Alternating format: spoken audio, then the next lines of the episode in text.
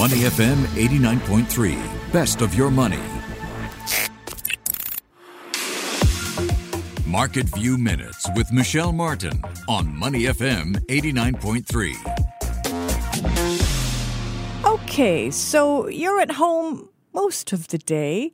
You can't eat out, you can't travel. Staycations may not seem worth your trouble.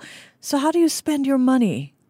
The answer to that question could help shine a light on which stocks are currently good investments.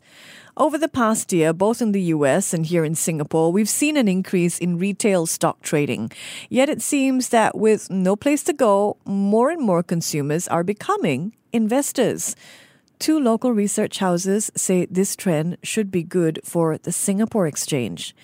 UOB Kay Hian and CGS-CIMB are both bullish on SGX. They say the renewed government curbs may spur retail trading, and that in turn means more fees for SGX.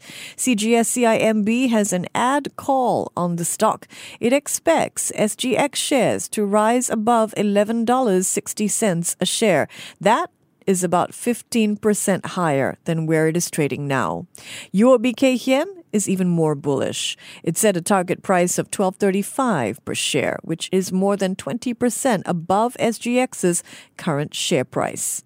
Another approach to investing during this new phase 2 period be to focus on companies that make most of their money overseas, preferably in places not affected by lockdowns.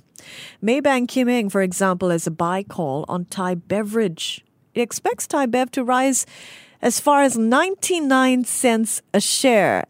If Maybank Kim Eng is right, that'll be a 40% gain. Not bad for beer.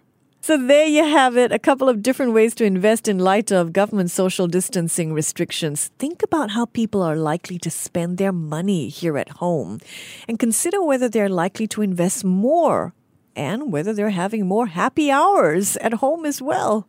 To listen to more great interviews, download our podcasts at moneyfm893.sg or download our audio app. That's A W E D I O. Available on Google Play or the App Store.